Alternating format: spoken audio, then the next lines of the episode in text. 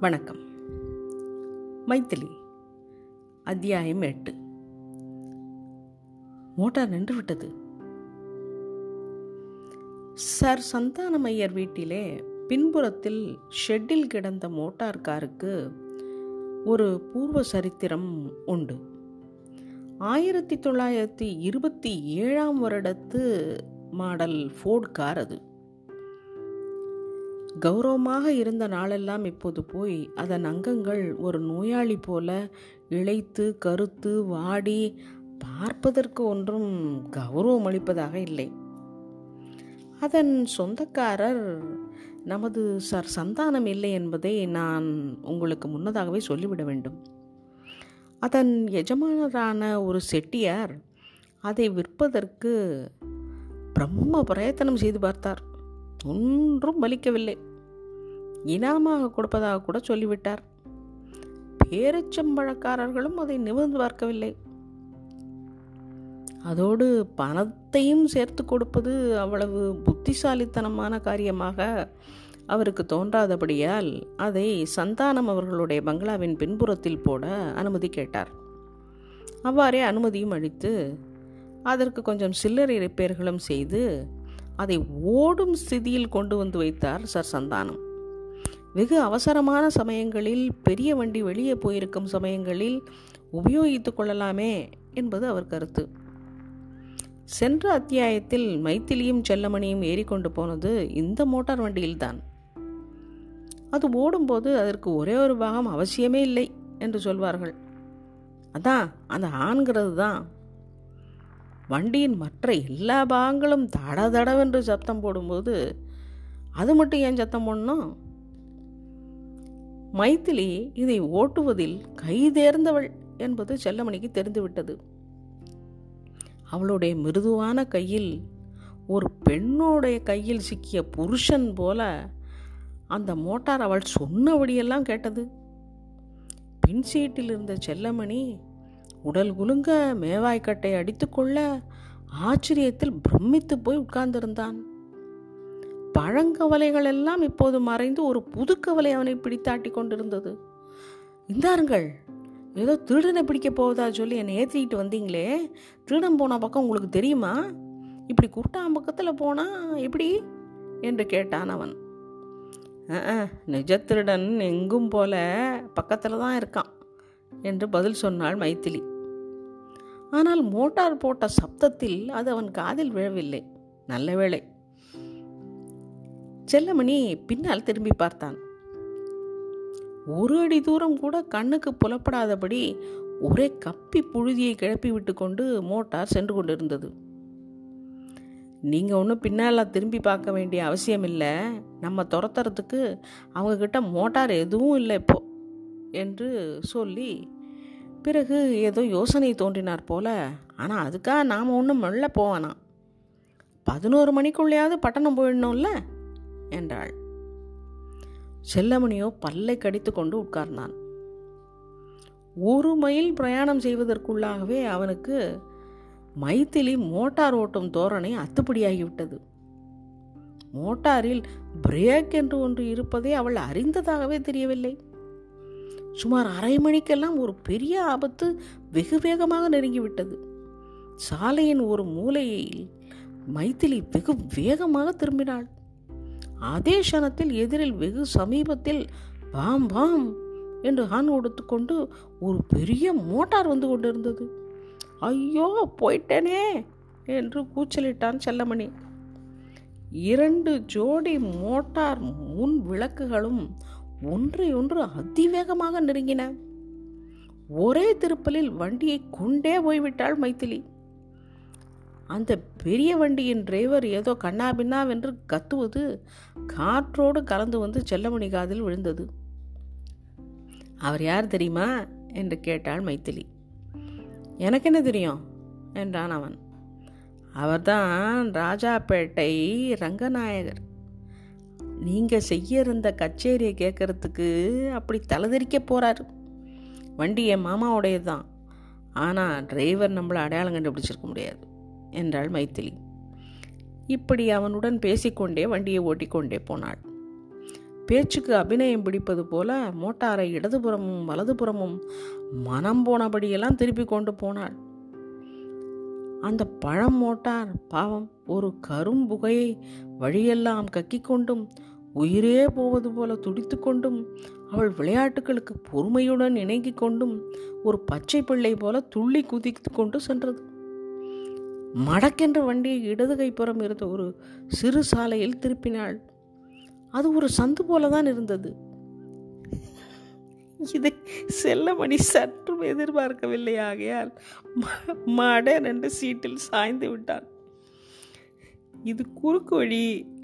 இது இங்கே எங்கேயோ இருந்த ஞாபகத்தோடு தான் வந்தேன். இப்போதான் ஆப்பட்டது. இதில் ஒரு பத்து மைல் நமக்கு குறைஞ்சு போகும் என்றாள் மைத்திலி. அது எப்படி உங்களுக்கு தெரியும்? என்றான் செல்லமணி. பட்டணத்திலிருந்து நான் காரில் தானே கல்லூருக்கு வந்தேன். அப்போ டிரைவர் என்கிட்ட சொல்லியிருக்காரு. நல்லா ஞாபகம் இருக்குது எனக்கு. நமது மோட்டார் மாத்திரம் நல்லதாக இருந்தால் இத்தனை நேரம் எங்கே போயிருப்போம் தெரியுமா? என்றாள் அவள். ஓஹோ வண்டியோட யோக்கியதையை தெரிந்து கொள்ள இவ்வளோ நேரம் ஆயிட்டா உங்களுக்கு? என்னை கேட்டால் உங்கள் அழகில் ஏமாந்து தான் இது ஓடிக்கிட்டு இருக்குன்னு சொல்லுவேன் என்றான் செல்லமணி. மைத்திலி தன்னுடன் சகஜமாக பேசுவதற்கு தானும் சரியாக பதிலளித்து விட்டதாக திருப்தி அடைந்தான். அப்படி சொல்லிவிட முடியாது. மிஷின் என்னமோ ரொம்ப உயர்தரமானது தான் சந்தேகமில்லை. பழைய காலத்து சாமான்களே கபடு சூது எதுவும் இல்லாமல் அபூர்வமாக உழைக்கும். ஆனால் கவனிப்பார்கள் தான் இல்லை. இதில் ரெண்டு பெருச்சாளிகள் குடியிருந்ததை பார்த்து நான் தான் விரட்டினேன் என்று சொன்னாள். இப்போது அவர்கள் போய்கொண்டிருந்தது ஒரு சாலையாகவே தெரியவில்லை. வயல் வரப்புகளுக்கிடையே கட்டை வண்டி பாதை போல தோன்றியது. மோட்டார் நொறுங்கி போகுமோ என்ற பயத்துடன் கூட எந்த நிமிஷமும் குடை சாய்ந்து விடும் என்ற பயமும் செல்லமணிக்கு சேர்ந்து கொண்டது. இப்படி ஆபத்தான நிலைமையில் சுமார் இருபது நிமிஷம் சென்றிருப்பார்கள். திடீரென்று சாலை முடிந்து விட்டது மோட்டாருடைய எதிரிலே பார்த்தால் சலசலவென்று ஒரு சிறிய வாய்க்கால் ஓடிக்கொண்டிருந்தது. இதை மைத்திலையும் எதிர்பார்க்காதபடியால் சடக்கென்று பிரேக் போட்டு நிறுத்தினாள். என்ன?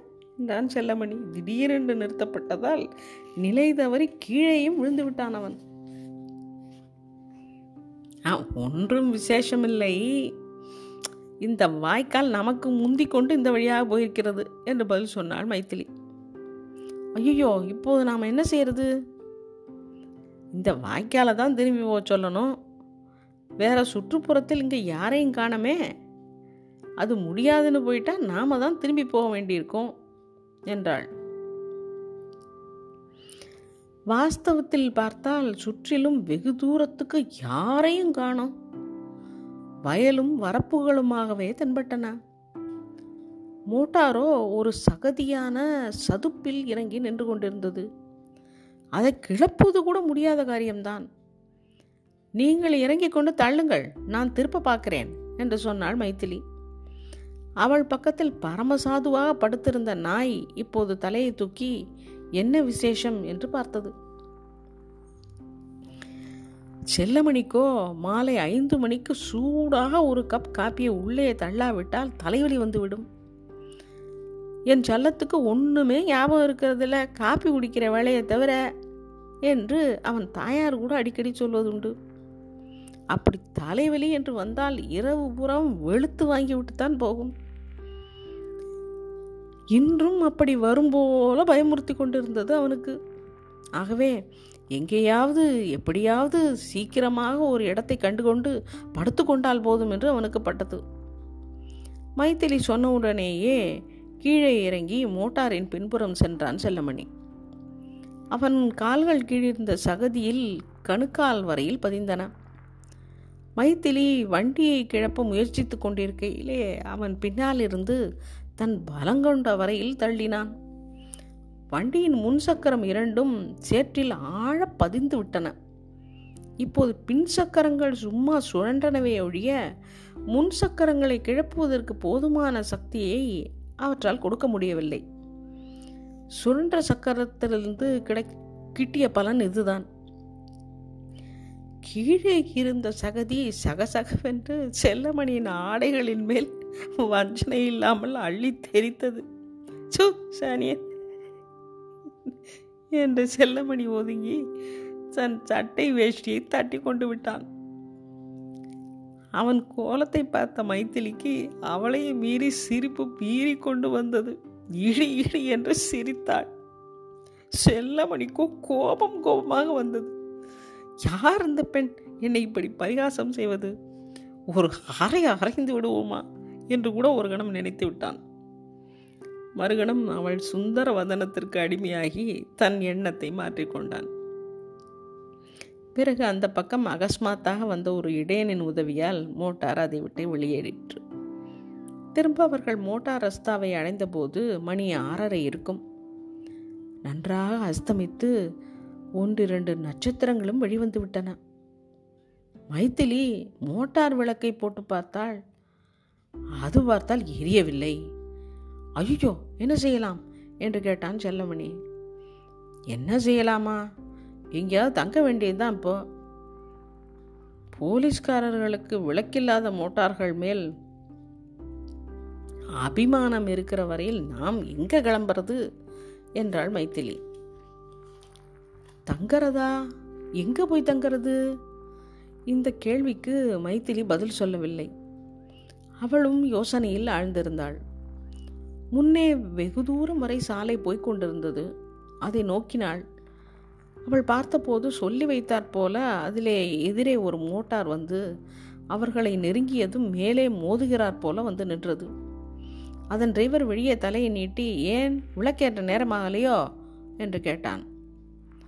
ஆனால் மோட்டாரை ஓட்டுவது ஒரு பெண்மணி என்று கண்டதும் அவன் தான் அப்படி கேட்டியதற்கு வருந்தி இருக்க வேண்டும். மைத்திலி அவனிடம் இந்த பக்கத்தில் ஊர் ஏதேனும் இருக்கிறதா? என்று கேட்டான் போங்க நேராக ஒரு மைல் போய் இடது கைப்புறம் திரும்புங்க சேந்திபுரம் இருக்குது அங்கே ஏதாவது கிடைக்கும் என்று அவன் சொல்லிவிட்டு மோட்டாரை ஓட்டிக்கொண்டு சென்றான். அந்த ஒரு மைலை தாண்டி சேந்திபுரத்துக்குள் நுழைந்தபோது நன்றாக இருட்டிவிட்டது. அந்த ஊரிலே கடைத்தெரு விளக்குகள் கூட ஏற்றியாகிவிட்டது. கடைத்தெருவை வேகமாக தாண்டி அக்ரஹாரத்தில் வண்டியை விட்டாள் மைத்திலி. எங்கே நிறுத்தலாம்? என்று அவள் நினைப்பதற்குள் அந்த மோட்டாரே நின்றுவிட்டது.